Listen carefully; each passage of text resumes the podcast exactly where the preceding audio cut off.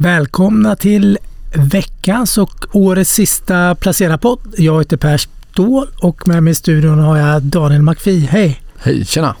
Ja, vi är inte så många på kontoret idag. Vi är två stycken och därför har vi ringt in Ludvig Rönngård. Välkommen! Tack så mycket. Ja, idag tänkte jag att vi ska summera lite året som har gått, 2022, lite lärdomar. För vi har väl lärt oss ett och annat kan jag tänka mig. Det har jag själv gjort i det här tuffa året som har varit. Vi ska prata S&P 500-index, vinnare och förlorare, som Daniel har tittat närmare på. Jag har tittat på bästa och sämsta fonder och det kan jag säga det är en rekordstor skillnad mellan den bästa och den sämsta fonden i år. Eh, vi har lite bolag och avhandla. Jag vet att Ludvig har tittat närmare på Inwido. Och sen ska vi avsluta med att titta in lite spåkulan 2023 som står alldeles för dörren. Men vi kör väl igång. Vad har du för lärdom Ludvig? Vad tycker du du tar med dig från det här bitvis extremt stökiga börsåret? Jag hade ju ganska mycket tech-exponering i år så någonting jag väl lärt mig väldigt mycket är väl om eh, stock-based compensation. Att det ska man ta på stort allvar liksom. Utställningen som förstör aktieägarvärde. Så jag kommer vara mycket mer noga med detta. Och sen framförallt då om värderingar. Att man inte liksom kan köpa ett eh, bolag till PS 40 eller 30. Det är svårt att räkna hem det och det blir oftast inte bra. Men det kan såklart bli bra, men oftast inte. Nej, men det där är intressant. Vi pratade just om det på lunchen, jag och Daniel med, med Niklas, med investeraren. Vi pratade, dels pratade vi om Tesla, att det har kommit ner. Det var P tal 35 eller någonting. Mm, precis. Men den har ändå tagit ut. Men vi, vi pratade om en riktig pandemivinnare, Zoom Communication. Kommer du ihåg den? Ja, ja, självklart. Den är ner 95 procent i år va? Tror jag till och med. Och det är ett enproduktsbolag, kom vi fram till också. Ja, men på tal om hög värdering. Mm. P-talet var ju 700 någonting sa investerare som hade lite koll när det begav sig, när det var som hetast, den aktien. Så det är väl också lite lärdomar. Jag tänker på ditt tema Ludvig där med, med, med höga värderingar och dylikt. Ja, det är något man ska ta på stort allvar. Alltså. Det kan Mm. bli ganska brutalt om du får den här omvärderingen. Som vi mångt och mycket har fått i år med den här ränteuppgången som har varit nu då från när centralbankerna har höjt räntorna betydligt högre än vad förväntningarna låg för ett år sedan och även har varit under året nu. Ja, får vi fallande vinster också samtidigt som du har de här värderingarna så blir det ju en, en, en dubbelsmäll där. Så att, eh, och det är ju inte omöjligt att vi får fallande vinster in i nästa år. Så att eh, höga värderingar och fallande vinster, det är ingen bra kombo. Men jag tänkte på en annan sak Daniel, lite på lärdomstemat Mm. om i år. Vi pratade enproduktsbolag nyss, Mm. Zoom Communication. Vad, vad känner du, vad tar du med dig från det här? Förutom att ha för mycket tech och tillväxtaktier som vi kanske alla tre har haft en förkärlek för. Nej, men jag har nog mer funderat kring portföljsammansättningen. Jag var ganska koncentrerad in i året, eh, får jag ändå säga, med också just eh, tillväxtaktier. Jag hade också Mips bland annat har jag ägt under hela året, eh, som vi har pratat om tidigare och det är ju som du är inne på ett produk- enproduktsbolag. Och vi hade även den höga värderingen och de kommer också se fallande vinster. De har ju faktiskt till och med vinstvarnat. Eh, så att den har ju gått ner säkert 70% i år. Det är väl en, en tydlig lärdom. Dels Eh, koncentrationen eh, men också lite det inne, eh, Ludde inne på med värderingar och ja, fallande vinster. Sen är det ju alltid svårt att förutse vinstutvecklingen självklart. Så att, eh, där ska man väl kanske inte vara alltför hård mot sig själv. Men ehm, just det här med att ha en, en koncentration och i kombination med höga värderingar kan bli rätt kostsamt. Men eh, du har, vet jag, en betydligt bredare exponering i portföljen och det har väl varit ganska bra. Ja, men jag har ju gått bort med mycket. Jag har haft mycket risker innehav som du vet, som du känner till. Vilket inte har varit något bra alls. Bara jag har gjort, gjort så få affärer i år. Mm. Jag känner, har ni gjort mycket affärer? Det känns som att man har gjort ganska mycket i början på året men eh, inte så mycket senaste tiden. Nej, jag, följer ofta på de innehav jag känner att jag förstår bäst. Liksom. Det har bäst conviction. Liksom. Så jo, en, en del affärer har man väl gjort. Man har väl fyllt på det som man tror på fortfarande fast ändå att det har gått ner. Men Per, du som ändå varit med länge i marknaden får man ändå säga, du måste ta med dig många lärdomar från tidigare år. Vad tar du med dig för lärdomar? Just, finns det något unikt med det här året förutom det vi tidigare pratat om som du tar med dig? Ja, men det är den här snabbheten hur det går när, när kapitalflödena vänder så pass snabbt som det har gjort i år och vi får den här stora omställningen. Jag skrev lite om det i en text när jag tittade tillbaka på den här BOF-enkäten som kom i december i fjol. Hur, hur förväntningarna låg och då låg första räntehöjningen för Fed låg under Q4 2023. Mm. I princip eh, 10-11 månader fram i tiden. Och vi hade Riksbanken som var ute den 10 februari och så fortfarande inga räntehöjningar förrän i 2024. De första räntehöjningarna. Hur, hur liksom hela spelplanen har ändrats på några, några få månader och sen har vi haft det här invasionen av Ukraina då, av Ryssland. Som, hur hela spelplanen har förändrats på extremt kort tid. Mm. Och hur det har skapat de här stora, stora svängningarna. Man har köpt mycket dollar, man har köpt mycket värdebolag, man har sålt eh, stora tillväxtbolag och de här stora teknikbolagen. Jag såg senast en liten börskommentar ifrån gårdagens stängning i USA och att Apple är på 52 veckors lägsta. Vilket slår mig, den här kraften tycker jag. Och det, det, det är varje nedgång har sådana här stora kraftiga faser, vilket man lätt glömmer bort. Även jag glömmer bort det lite, hur, hur fort det går när kapitalflödena vänder och så. Men det har ju vänt förut och det kommer vi avsluta lite med och prata lite om eh, vad, vad, vi tror lite inför 2023. Men jag tänkte på en annan sak.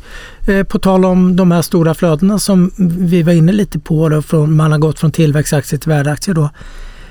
Du har tittat lite på ett av världens mest kanske kända index, det som är väst investerat emot. Det är S&P 500-bolagen, då, ett amerikanskt aktieindex som innehåller de 500 största och mest likvida amerikanska bolagen. Vad tar du med dig från där Daniel? S&P 500 har haft sämsta året sedan finanskrisen 2008. Eh, faktiskt enda gången det har backat sedan finanskrisen var 2018 när vi hade techfrossan i slutet på året där i 2018. Eh, det står också kan jag säga för 80% ungefär av totala värdet på den amerikanska börsen. Eh, och mycket egentligen det vi pratat om och som många pratat om under året ser vi samma tendenser. Det är energisektorn som har gått väldigt starkt. Den är upp totalt 58 procent. Resten av sektorerna är faktiskt på minus, mätt i dollar. Då. Eh, jag ska säga att S&P 500 har gått ner ungefär 18-19 procent inräknat eh, utdelningar under året. Då. Och när den backade 2018 så var den ner bara 4 procent. Men om vi går tillbaka till hur det har sett ut under året då, så inom energi som sagt så har det gått väldigt starkt. Eh, det som har gått minst dåligt får man väl säga. Då. Det är som man kan också tänka sig dagligvaror. Hälsovård har klarat sig relativt bra med nedgång på nästan 4 eh, och de som har gått eh, riktigt dåligt i år det är sällanköpsvaror och teknik då som vi kallar för IT där du har bland annat Microsoft. Då.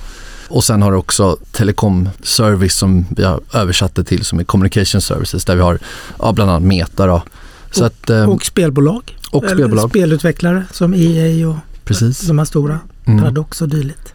Eh, så att eh, ja, det är väl eh, precis det som man ungefär kan tänka sig nu när man summerar året att det ser ut ganska likt också som i, på Stockholmsbörsen. Fastigheter har gått ner 28 procent, den sektorn i USA.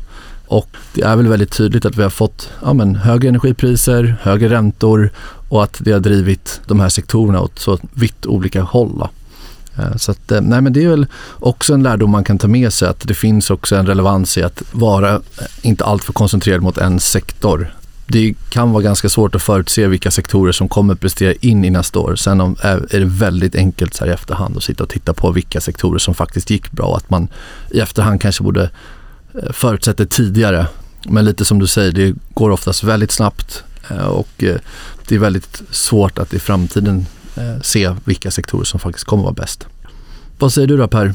Du har tittat på lite um, bästa och sämsta fonder för året. Är det samma tema vi ser där eller hur ser det ut? Ja, det är lite annat, lite tema. Men ni får en fråga nu. Hur mycket tror ni det skiljer mellan den sämsta och den bästa fonden i avkastning eh, som finns eh, på Avanzas sparplattform? Jag har begränsat mig dit. Jag tror att vi har några som har gått extremt stark, säkert 60-70 procent och några som har gått ner. Ja, men så jag gissar på någonstans 100 procent skillnad. Något sånt. Ja, 100 kanske. Ni får nästan dubbla det mina herrar. Det är över 190 procent skiljer det. Den bästa fonden är Turkietfond som har gått 138 procent sedan årsskiftet. Det finns inte många Turkietfonder men det finns två. De har gått 100-138 procent i år. Eh, och sen då på den andra sidan så har vi faktiskt en av mina gamla favoritfonder, en amerikansk fond med tillväxtbolagsfokus. Den är 55 procent. Det är väldigt mycket för att vara en, en fond. Vad är, för, vad är för innehav i den fonden? Den är mycket amerikanska tillväxtbolag, lite små och medelstora bolag också. Eh, du hittar Shopify exempelvis. Eh, du hittar Meta. Ja, du hör vart det är på väg va? Och tagit jättemycket stryk. Och förlorarlistan, om vi ska bara fortsätta där, den innehåller ju en mängd eller en uppsjö av branschfonder då. Och då pratar vi fastighetsfonder med svenskt och nordiskt investeringsfokus. Där har vi en uppsjö av bolag som är, eller fonder som är ner mellan 40 och 50 procent som har haft extremt tufft i år då. Och sen hittar vi några småbolagsfonder också.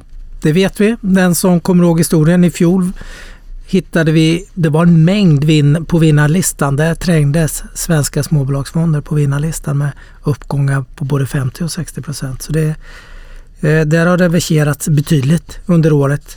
Så på förlorarlistan tillväxtbolag och mycket fastighetsfonder och eh, småbolag. Det är det risk av. Det har drabbats hårt med ränteuppgången. Och väldigt räntekänsligt. Och på vinnarlistan, det har jag ju sagt, Turkiet. Istanbulbörsen är årets absolut bästa börs. Den är upphisnad till 200 procent i lokal valuta.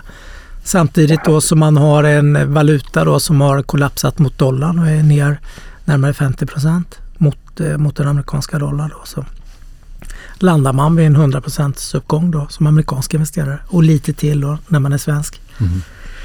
Eh, och sen är det mycket energibolag, precis som Daniel är inne. Det är samma mönster som från S&P 500 index och du pratar om de här sektorerna.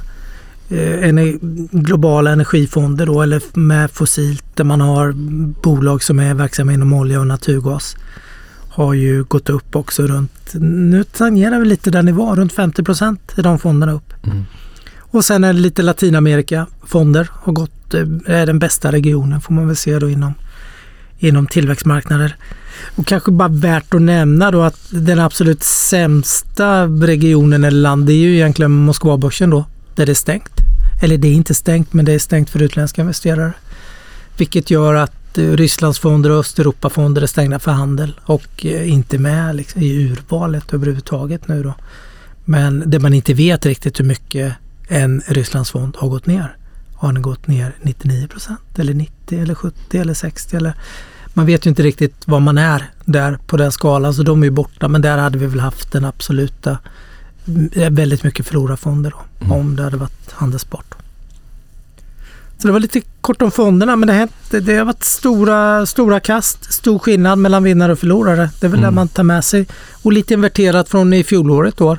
För då hade vi faktiskt Turkiet var lite förlorare och Eh, svenska småbolagsfonder var vinnare. Så vi får väl se nästa år om vi hittar vinnarna bland förlorarfonderna. Mm. Eller om, eh, ja, vi, eh, vad som nu händer. Om Latinamerika tickar på och Turkiet fortsätter sin sanslösa uppgång. Det får väl historien utvisa. Men det var ett litet nedslag på det. Men jag tänkte vi måste väl ha lite aktietips också eller lite spännande bolag som har framtiden för sig. Och jag vet att du eh, Ludvig har tittat vidare på ett bolag som du blev eh, väldigt positiv av har jag förstått. Ja, eh, kortsiktigt kanske inte det är så positivt men eh, om man blickar ut så tycker jag ändå att det är klart väldigt intressant på de här nivåerna. Jag har ju kollat på det Malmöbaserade bolaget Invido.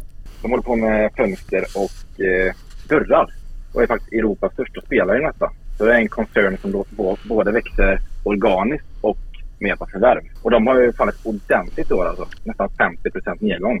Och de har ju såklart missgynnats av stigande priser på insatsvaror där marginalerna har tagit stryk. Alltså med energipriser och timmerpriser när de ska snickra ihop ett fönster liksom, så det kostar ganska mycket pengar liksom, när energipriserna går upp och träpriserna går upp. Men nu börjar som, som tur är träpriserna i alla fall falla. Så det är ju positivt. Inwido har liksom kapitalmarknadsdag eh, för en månad sedan. Där de eh, verkar ganska hungriga tycker jag. De upprepade sitt mål om att nå 20 miljarder kronor i omsättning 2030. Och för att nå detta då så behöver de växa 11 procent per år. Så att det kommer vara ett ganska högt förvärvstempo framöver för Inwido. Och man ska nu också gå in i en ny europeisk marknad med full kraft. Och det tycker jag ska bli intressant. Vad är det för trender som driver på för Inwido? Det är väl mycket energibesparingar va, som har blivit aktuellt? Ja, precis. Eh, runt 35 procent av en fastighets värme försvinner ju ut genom fönster och dörrar. Så om du liksom kan investera i nya och mer energieffektiva fönster så kan du spara uppvärmningskostnader. Så det är ju en sida av, det, vad säga, en sida av eh, energieffektiviseringsmyntet. Och EU är väldigt på detta liksom att man ska ja, renovera fastigheter så att energieffektivisera dem. Och EU har ju något liksom här som heter Green Deal där man just ska fokusera på att eh, ja, öka renoveringstakten något enormt. Och detta tror jag kan gynna Inwido väldigt mycket på längre sikt. Men just nu vet vi fasen om det är så bra på kort sikt här för att nu kommer vi in i en lågkonjunktur här och byggandet stannar ju av och renoveringstakten också stannar av. Och det är väl det som aktiemarknaden egentligen också oroar sig över förutom de här insatspriserna då på insatsvaror. Apropå det vi pratade om tidigare där med värdering och, och så hur ser det ut? Du säger att aktien är 50 procent. Du antar att värderingen också kommit ner ganska kraftigt. Mm. Ja, då har du på 2023 års prognoser då, så är vi 8 då, på P på 10. Men då, då räknar analytikerna då med en eh, minskning av omsättningen på 5% 2023. Så det är ju ändå ja, man säger, ganska offensivt kanske man kan tycka. Men även om man drar ner detta lite och skulle vara ännu mer konservativ så ser ju aktien ganska ja, hyggligt värderad ut. Så det är klart, det finns ju klart mer nedsida ifall det skulle bli ännu värre. Men om man eh, blickar ut lite nu så tror jag verkligen att det här kan vara en aktie man kan äga två, tre år framöver. Och att den skulle stå betydligt högre än vad den gör idag. Förhoppningsvis. Men en grej som man ska tänka på är att det inte var några insiderköp nu de senaste månaderna. Eh, och det är lite oroande tycker jag. Och även att det inte är jättehögt insiderägande. Så det är väl något man ska ha med sig. Ja, men det låter som en struktur, lite, finns lite strukturell tillväxt nu och det, den rider lite på den energiomställning som behöver göras nu uppenbarligen närmaste åren i Europa framför allt. Precis. Eh, och om det skulle bli ännu sämre tider så kan man ju tänka sig att Inwido skulle kunna förvärva bolag i Europa då, till en eh, billigare peng. Då. För de har en väldigt bra balansräkning fortfarande. Så jag tycker ändå att det, de kanske till och med blir nettopositivt för dem liksom, på lite längre sikt. Den här svackan. Men såklart, det kan inte bli värre. Så på lite längre sikt så tror jag verkligen att det här kan vara något intressant att ha. Så det är köp på lång sikt och lite avvakta på kort då? Är det så man ska summera? Alltså, det är ju alltid, men det är alltid, det är ju alltid liksom svårt att tajma marknaden. Det går liksom inte. Så man skulle kunna börja skala egentligen liksom. Och se vart aktiekursen tar vägen och ta ner sin inköpskurs om det skulle falla ännu mer liksom. Ja, det låter ju spännande så att eh, ja, den får vi ta med oss och lite som det jag tycker är intressant i det här caset det är återigen då värderingen som gör att när den kommit ner så pass mycket så finns det mer utrymme för att både omsättning och vinsten kanske ska komma ner utan att det blir allt för hårda slag i portföljen. Och nu pratar vi värderingar och framtid och osäkerhet framför allt. Vad känner ni nu inför det nytt år står för dörren? Det är måndag är ju redan nytt år. Då är vi inne på andra januari. Hur känner ni för nya året och vilka möjligheter ser ni? Det känns som att konsensus någonstans ligger i att vi under början här får eh, ett lite tuffare klimat för att sen Eh, under slutet av året kanske få ett eh, bättre klimat när börsen börjar blicka mot 2024 och 2025. Så att om det är någonstans i konsensus så finns, känner jag direkt en oro att det kanske blir form av tvärtom. Att vi kanske får lite bättre signaler här i, i början på året för att sen eh, få mer utmaningar när vi ser att de makro eh, signalerna vi får faktiskt börjar slå igenom i systemet och att vi får ett tuffare slut på året istället.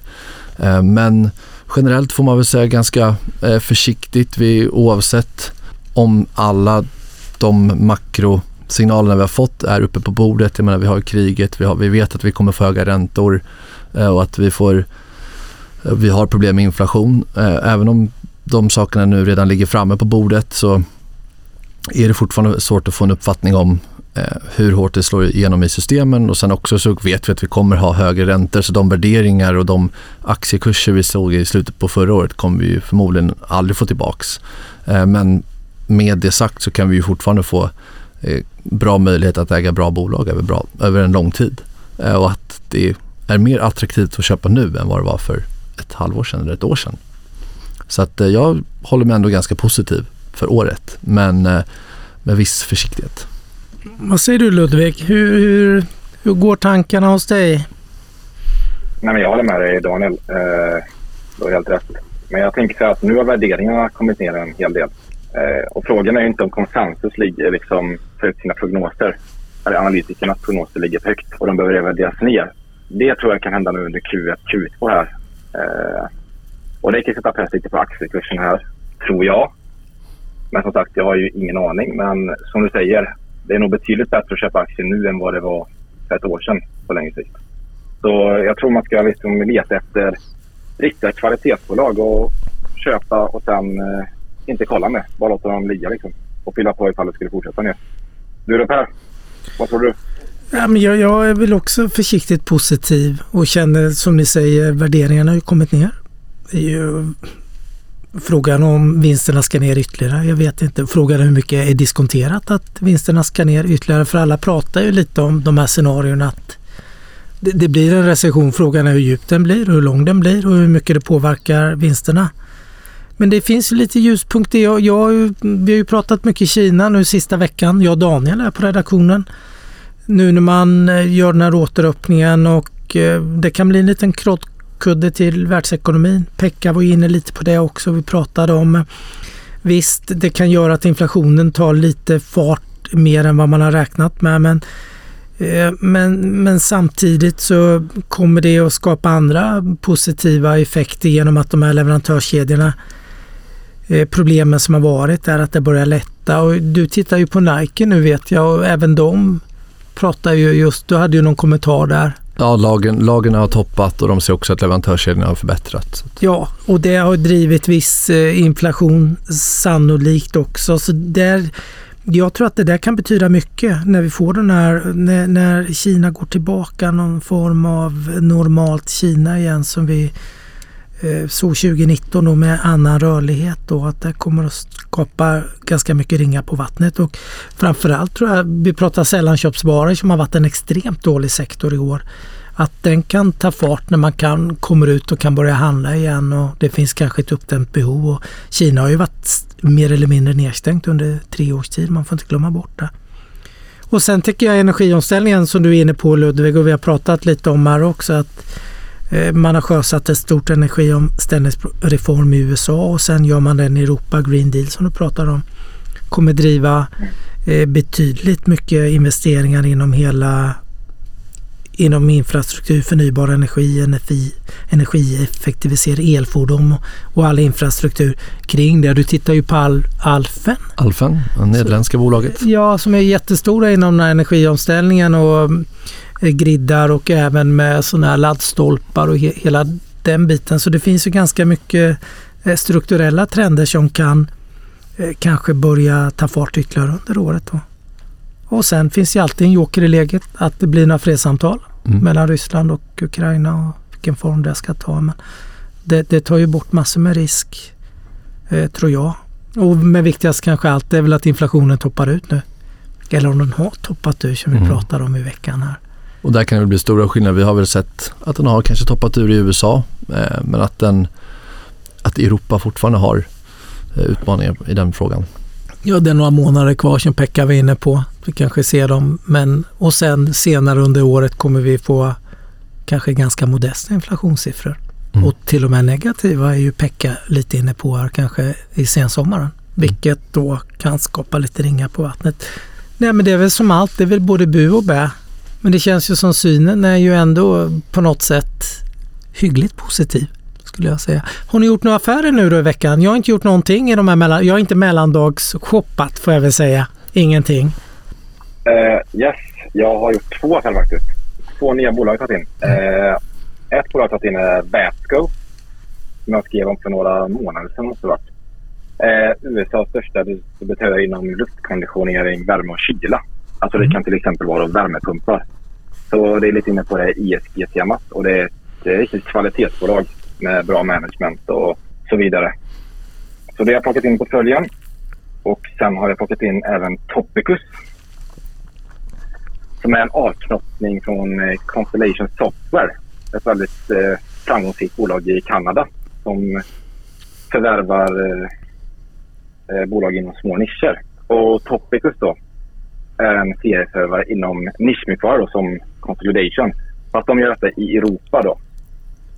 Eh, och jag tycker om managementet i Topicus och eh, jag gillar att de har fokuset på vad som är, liksom, vad som är värdeskapande. Alltså return on invested capital. Så de två har jag plockat in. Ja, nej, jag har faktiskt inte gjort någonting den här veckan. Väntar på nya möjligheter under nästa år. Ja, förhoppningsvis kanske man kan köpa de här aktierna till ännu mer rabatt de kommande månaderna får vi se. Eller inte. Eller så har du köpt dem på ja. botten nu.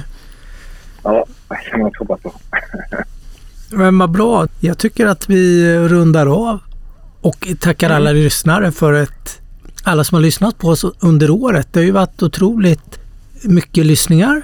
Vi har fått mycket feedback. Det har Mm. kommit mycket mejl och sådär, vilket är jättekul. Tycker jag. Tycker vi tackar alla där ute. Och jag får be, idag blir inte ljudet lika bra som det har varit sista halvåret. För då har vi fått, tycker jag, ljudet väldigt bra då. Som vi ringer in idag. Men det hoppas jag lyssnarna har lite överseende med. Jag tycker vi önskar lyssnarna ett gott nytt år helt Mm. enkelt. Absolut. Ja. Gott nytt år. Gott, Gott nytt år! nytt år!